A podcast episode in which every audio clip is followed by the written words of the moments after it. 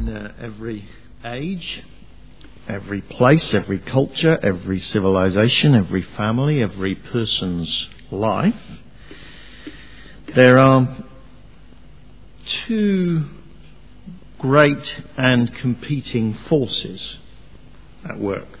Two modes of living, two, two patterns of life. Of course, there are forces of good and evil. You could, you could analyze it in that way. But, but I want to talk about something a little bit more subtle than that. Two, two other things that are going on. It was um, uh, analyzed, brought to the surface very, very clearly by the 5th century theologian Augustine, who some of you will know. I have been reading a lot of recent times. He talked about the city of man and the city of God. His book was entitled The City of God. And he said the city of man is all about power, pride, self assertion. It's not entirely bad. We're not talking just good evil here. Um, uh, the city of man, he said, can, can, can build good things, great civilizations. But in the end, because it's focused on power and human power, it is always flawed.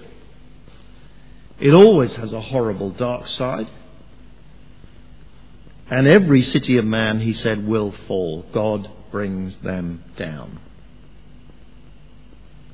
But he said, alongside that, there is another mode of living. There is another, another set of forces. There is another kind of civilization called human civilization called the city of God.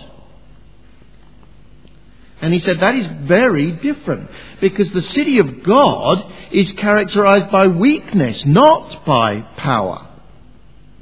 The city of God, he says, is characterized by self giving, not self assertion.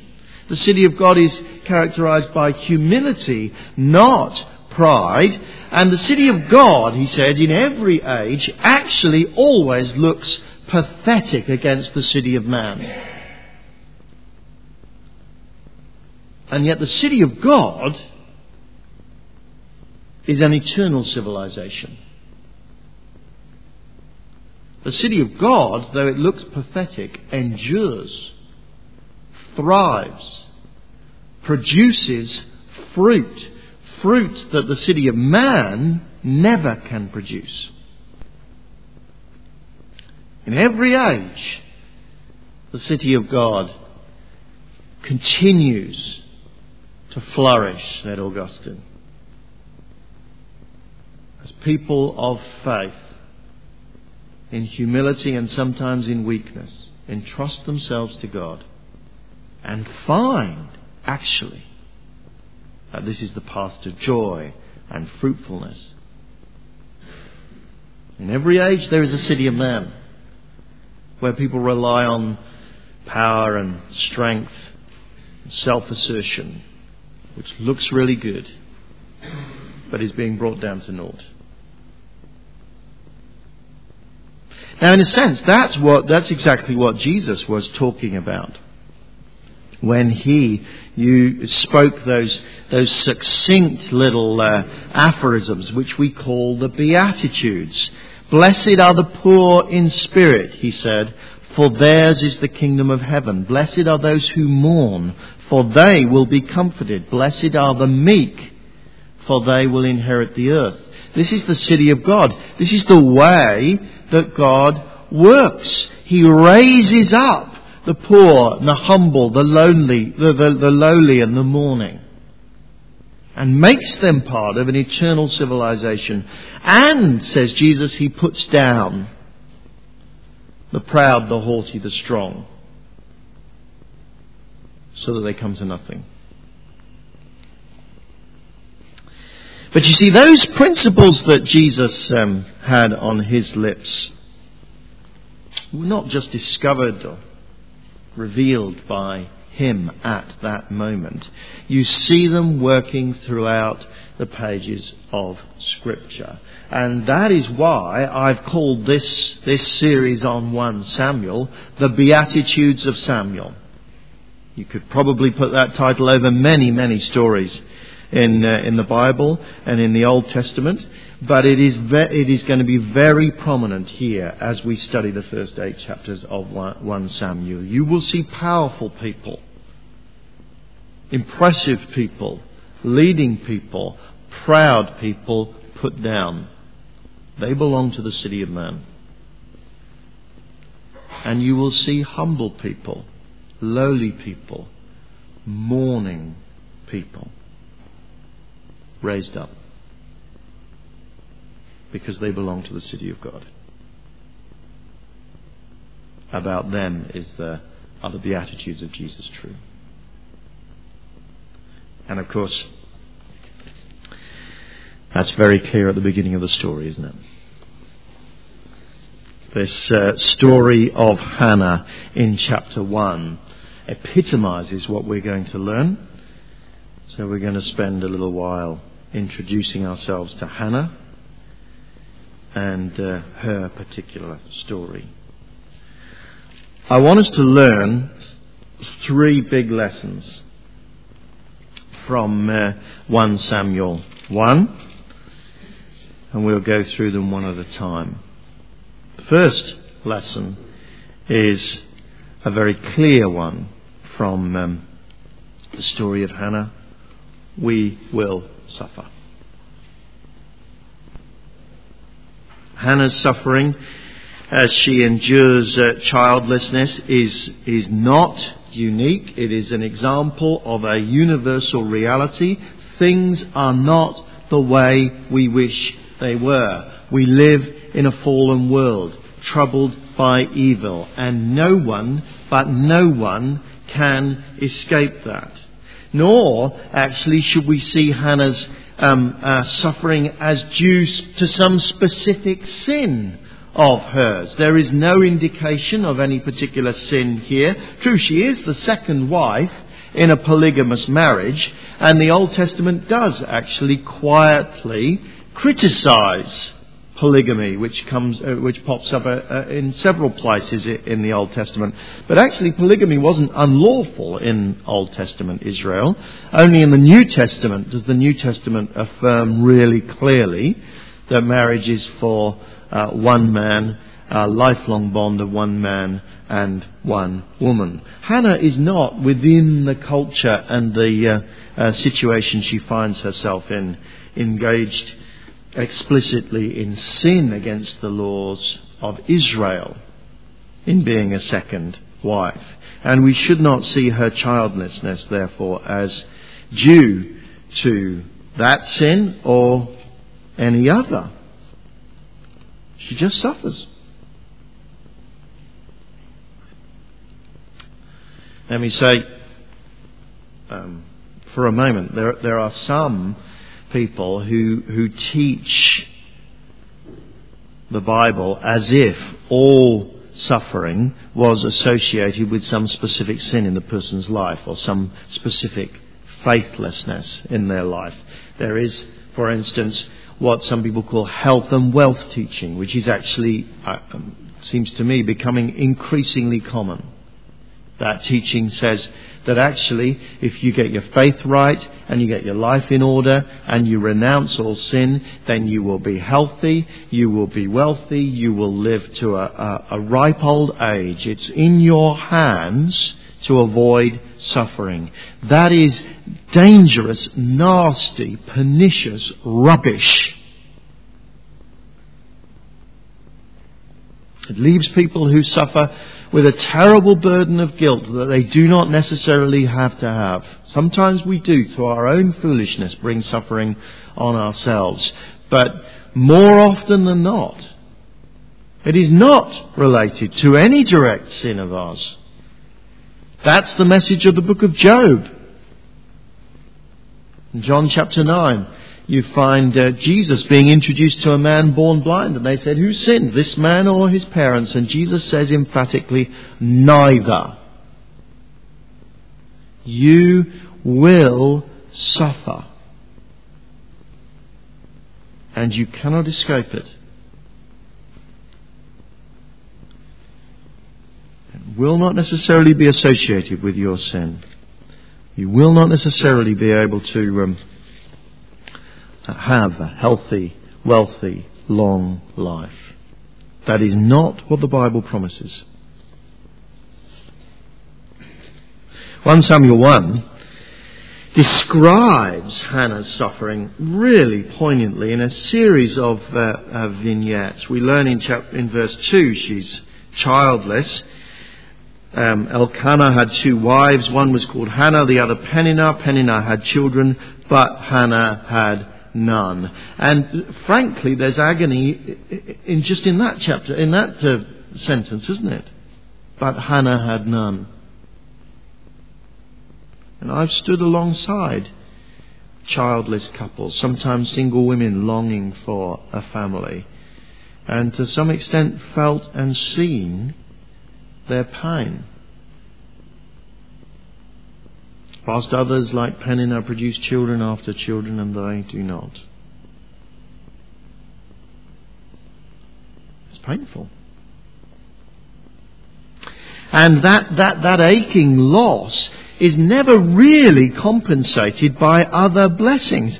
Oh, dear old Elkanah, he tries his best, doesn't he? Verse 4 Whenever the day came for Elkanah to sacrifice, he would give portions of meat to his wife Peninnah and to all her sons and daughters. But to Hannah, he gave a double portion because he loved her, and the Lord had closed her womb. It doesn't really compensate. I remember a, a, story of John Stott, a um, great Christian leader near the end of his life now, who, who was single all his uh, all his life, and um, the story that one, one, one day on holiday, he loved children. He was happily walking hand in hand with with a small child who was a child of friends of his, I think. When suddenly he was just sort of crippled stopped with the pain. Because he would never have children, he would never have grandchildren. That pain never goes away.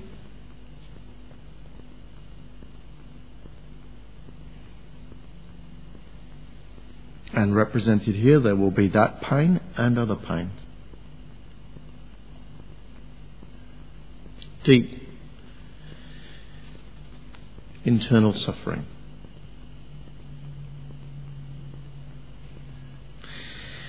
And you know, there are people who sometimes intentionally make it worse.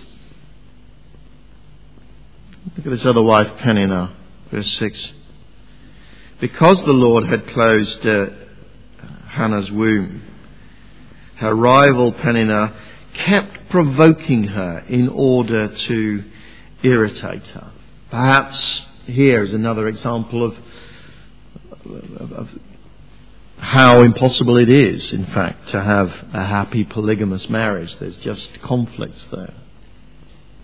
There's pain even with our Western habit of having serial monogamy, as they call it. That is not God's intention. But whatever the causes of her provoking, it's the provocation which is the pain.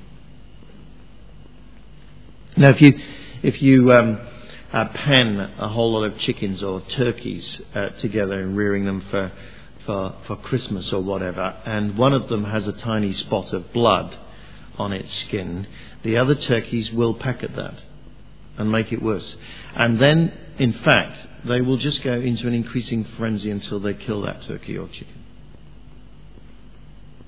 And human beings are so often like that. Why are we so cruel to one another? I don't know, but we are.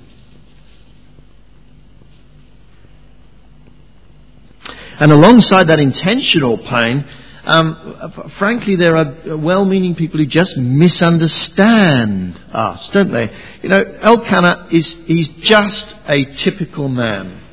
You know, he's got all the sensitivity of a lump of cold porridge, hasn't he?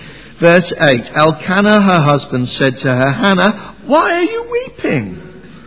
Why don't you eat? Why are you downhearted? Don't I mean more to you than ten sons? Idiot, you know. He may be a nice man, but get real, Elkanah.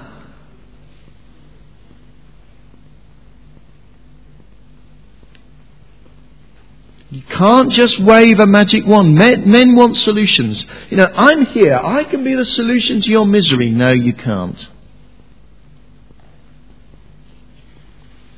And then uh, uh, another man misunderstands her. This, uh, uh the priest Eli at uh, Shiloh.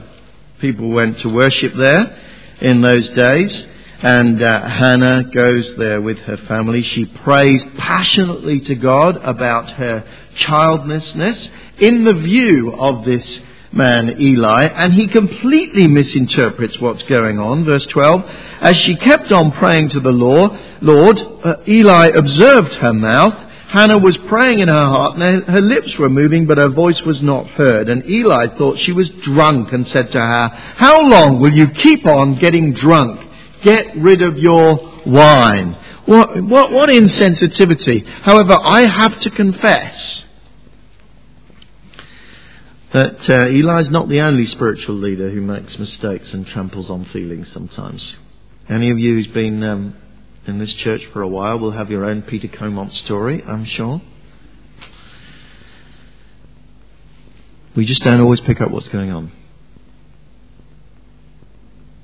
That's our first lesson. A lesson we need to understand, we need to be ready for in this world. Simply because you may be a person of faith here does not mean that you can escape suffering. Simply because you may be amongst the well meaning people of God here does not mean that sometimes they won't make it worse.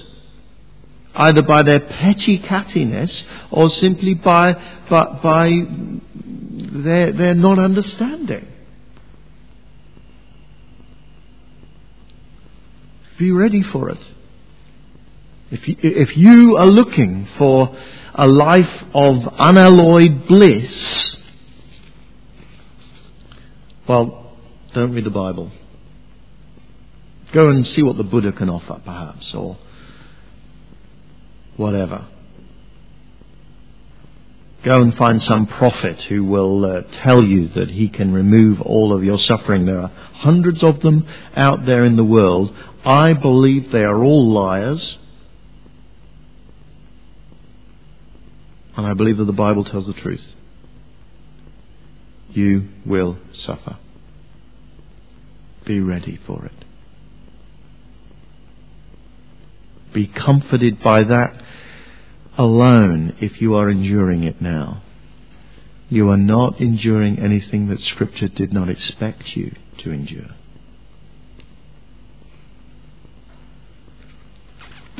Second, simple, but I think clear lesson from this story of Hannah is that prayer changes things. Hannah prayed didn't she?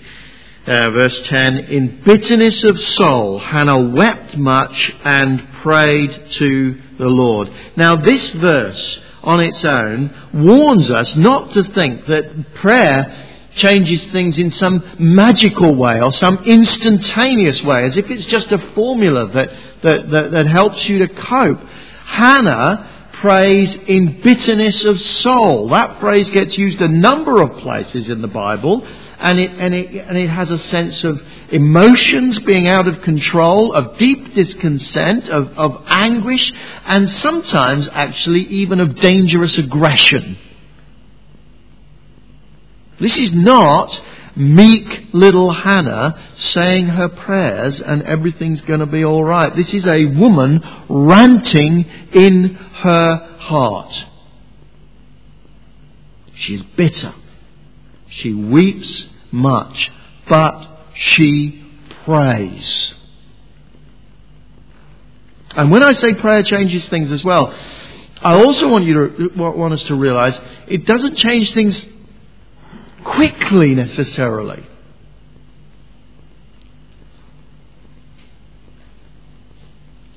Um, we learn, for instance, in uh, verse 3 that year after year, Elkanah and his family, including Hannah, went up to the place of prayer at, at, Shiloh. And, and year after year, Peninnah popped out another sprog. And you can be certain that year after year, Hannah was praying. This is not something that just sorted itself quickly. But she prayed. Now, the way in which it changes things is this way. Basically, when suffering hits you, you have a choice. You can shut yourself away. You can internalize it. You can seek a few friends, perhaps, to comfort you and discover what Hannah found. It's not very adequate. You can try to forget it and move on. You can sink into bitterness.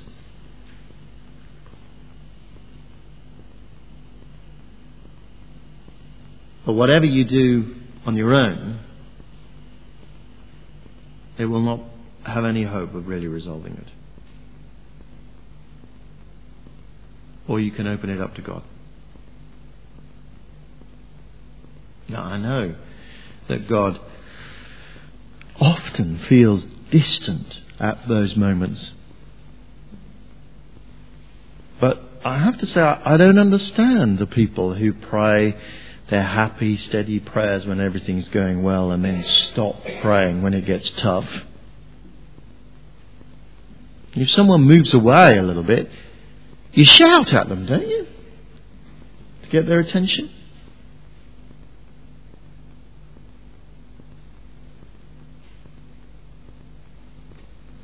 You have a choice. You can either simply deal with the suffering in isolation, or you can take it to God.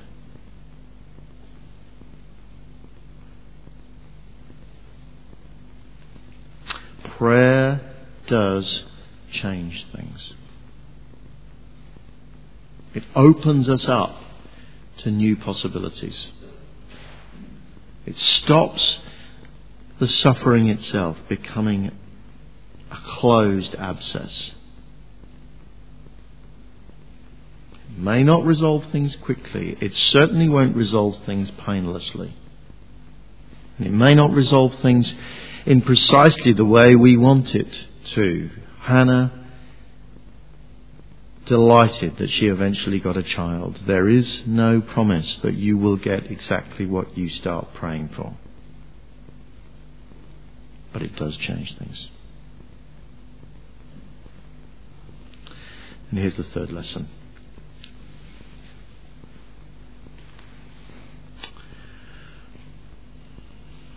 What it really changed in Hannah was her.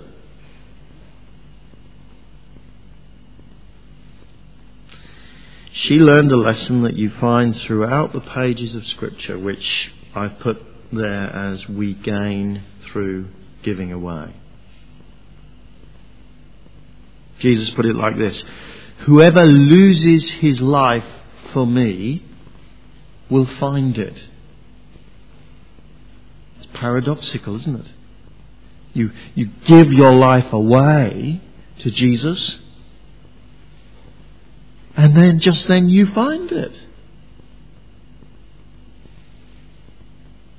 Look at what Hannah said.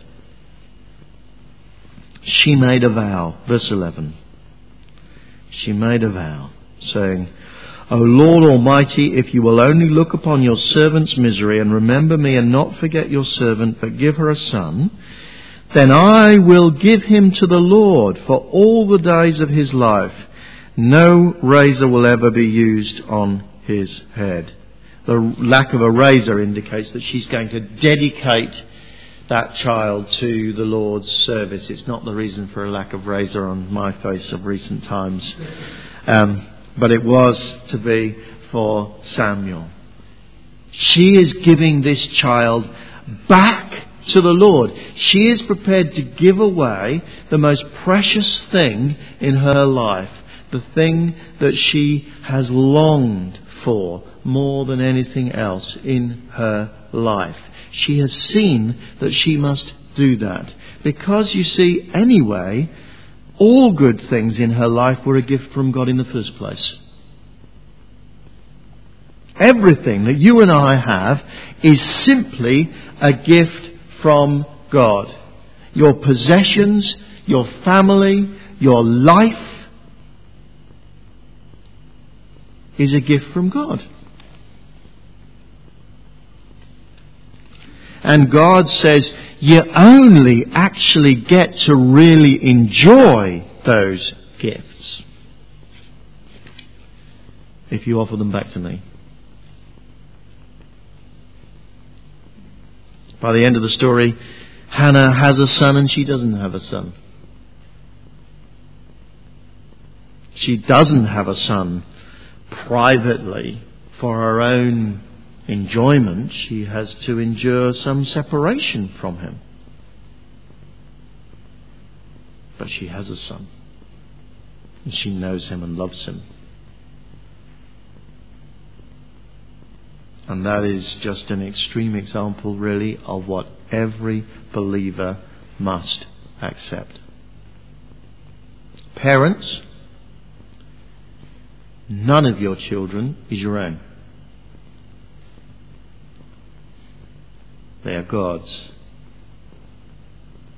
He gave them to you for you to care for them, look after them, and nurture them as His stewards. But they belong to God, not to you. And they always will. You have a proper relationship with them when, in a sense, you give them back. all of us, your possessions, they belong to God. You could be like a, a spoilt child receiving his gift, um, running off, opening it in secret, playing for it in the, in the, um, uh, the privacy of your own room. But frankly, most spoiled children who do that find that the toy they can't operate properly and they break it and it doesn't work out.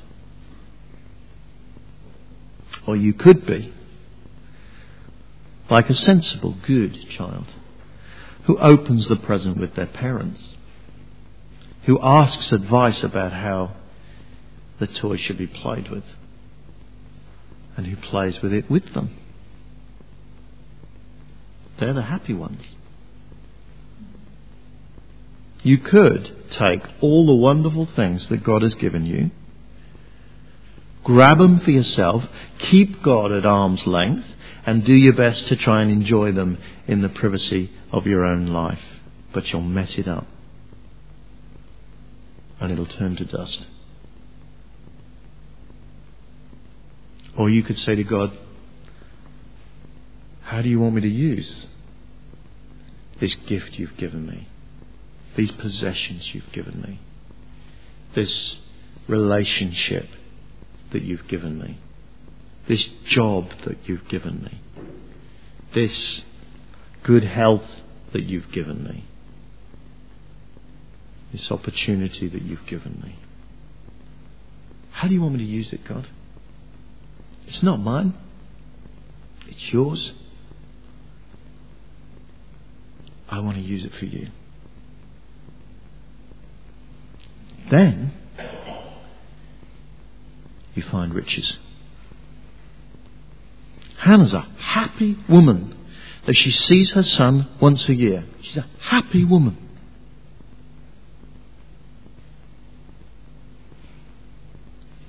Because she's learned to enjoy the gift of God in His presence as a gift from God.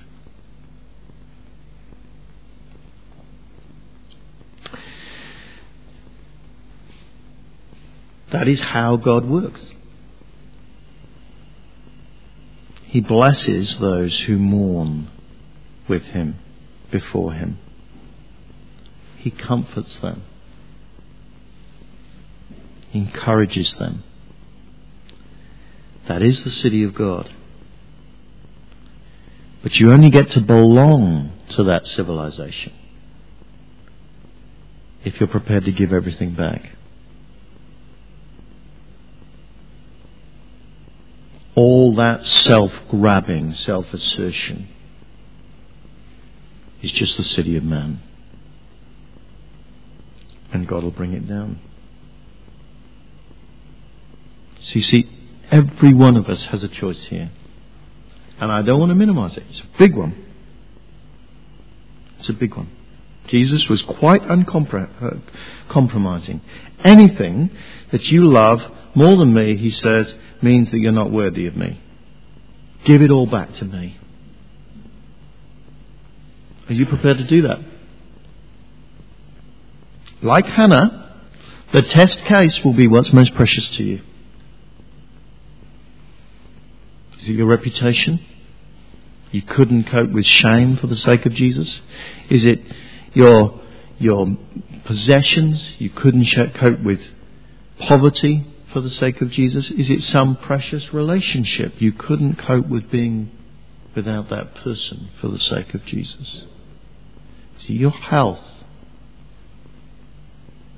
What is it? That's the nub point. Can you give it back to Him and find life? Nobody in all of history has ever been disappointed with what He gives back. But they do have to give everything.